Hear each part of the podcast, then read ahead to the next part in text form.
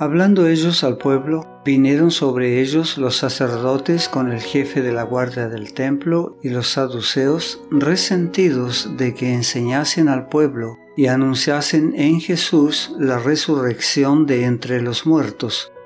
Y les echaron mano y los pusieron en la cárcel hasta el día siguiente, porque era ya tarde. Pero muchos de los que habían oído la palabra creyeron, y el número de los varones era como cinco mil. Hechos capítulo 4 versículos 1 al 4.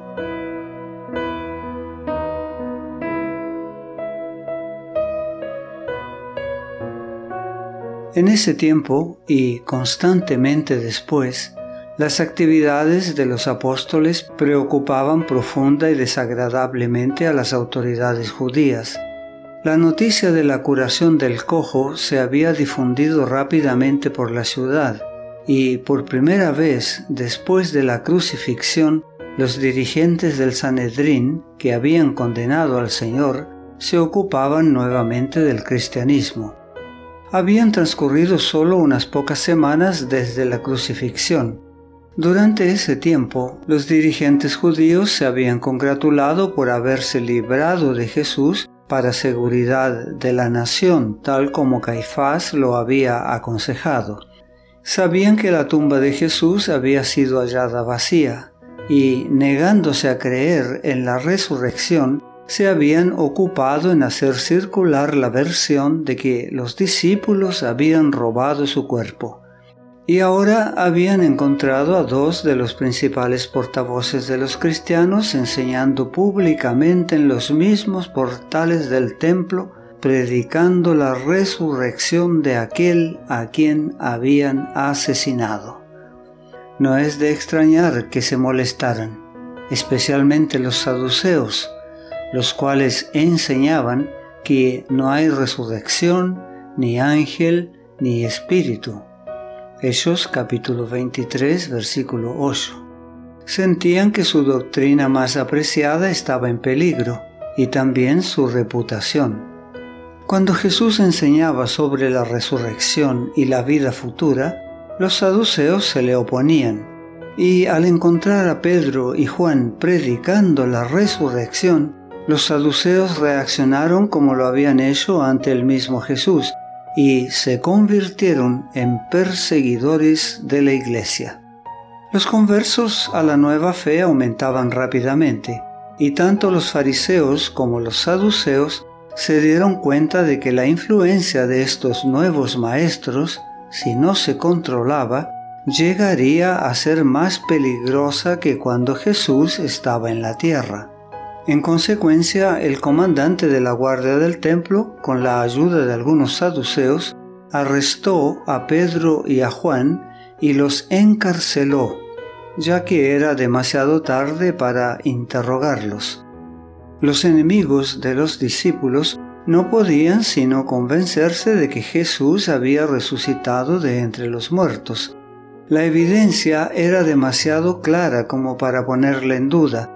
Sin embargo, endurecieron sus corazones y rehusaron arrepentirse de la terrible acción que habían cometido al dar muerte a Jesús. Los gobernantes judíos habían recibido abundantes evidencias de que los apóstoles hablaban y actuaban bajo inspiración divina, pero se resistieron firmemente al mensaje de la verdad. Cristo no había venido en la manera que ellos esperaban, y aunque a veces habían estado convencidos de que era el Hijo de Dios, habían sofocado la convicción y lo habían crucificado. En su misericordia Dios les dio aún más evidencias y ahora se les concedió otra oportunidad de volverse a Él.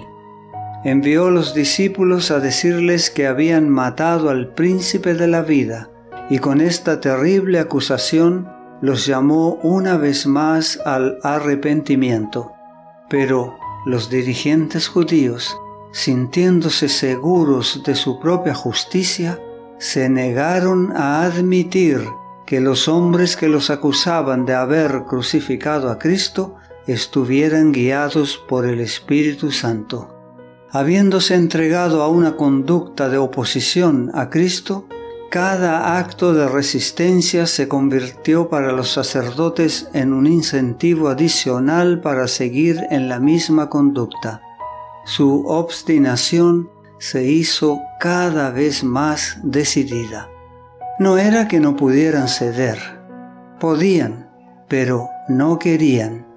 No era solo porque eran culpables y merecieran la muerte, ni solo porque habían asesinado al Hijo de Dios, por lo que fueron privados de la salvación, sino porque se empeñaron en oponerse a Dios.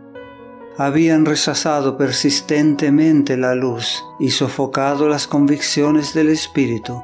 La influencia que domina a los hijos de desobediencia actuaba en ellos induciéndolos a perseguir a los hombres a través de los cuales Dios estaba obrando. La malignidad de su rebelión se intensificaba con cada acto sucesivo de oposición a Dios y al mensaje que había dado a sus siervos para que lo proclamaran. Cada día, al rehusar arrepentirse, los dirigentes judíos renovaban su rebelión, preparándose para cosechar lo que habían sembrado.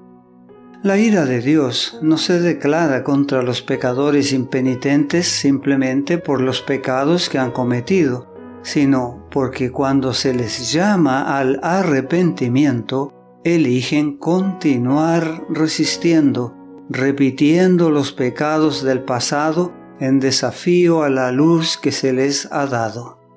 Si los dirigentes judíos se hubieran sometido al poder convincente del Espíritu Santo, habrían sido perdonados, pero estaban decididos a no ceder. Del mismo modo, el pecador, por su continua resistencia, se coloca fuera del alcance del Espíritu Santo. No te pierdas nuestro próximo mensaje. La gracia de Dios sea contigo.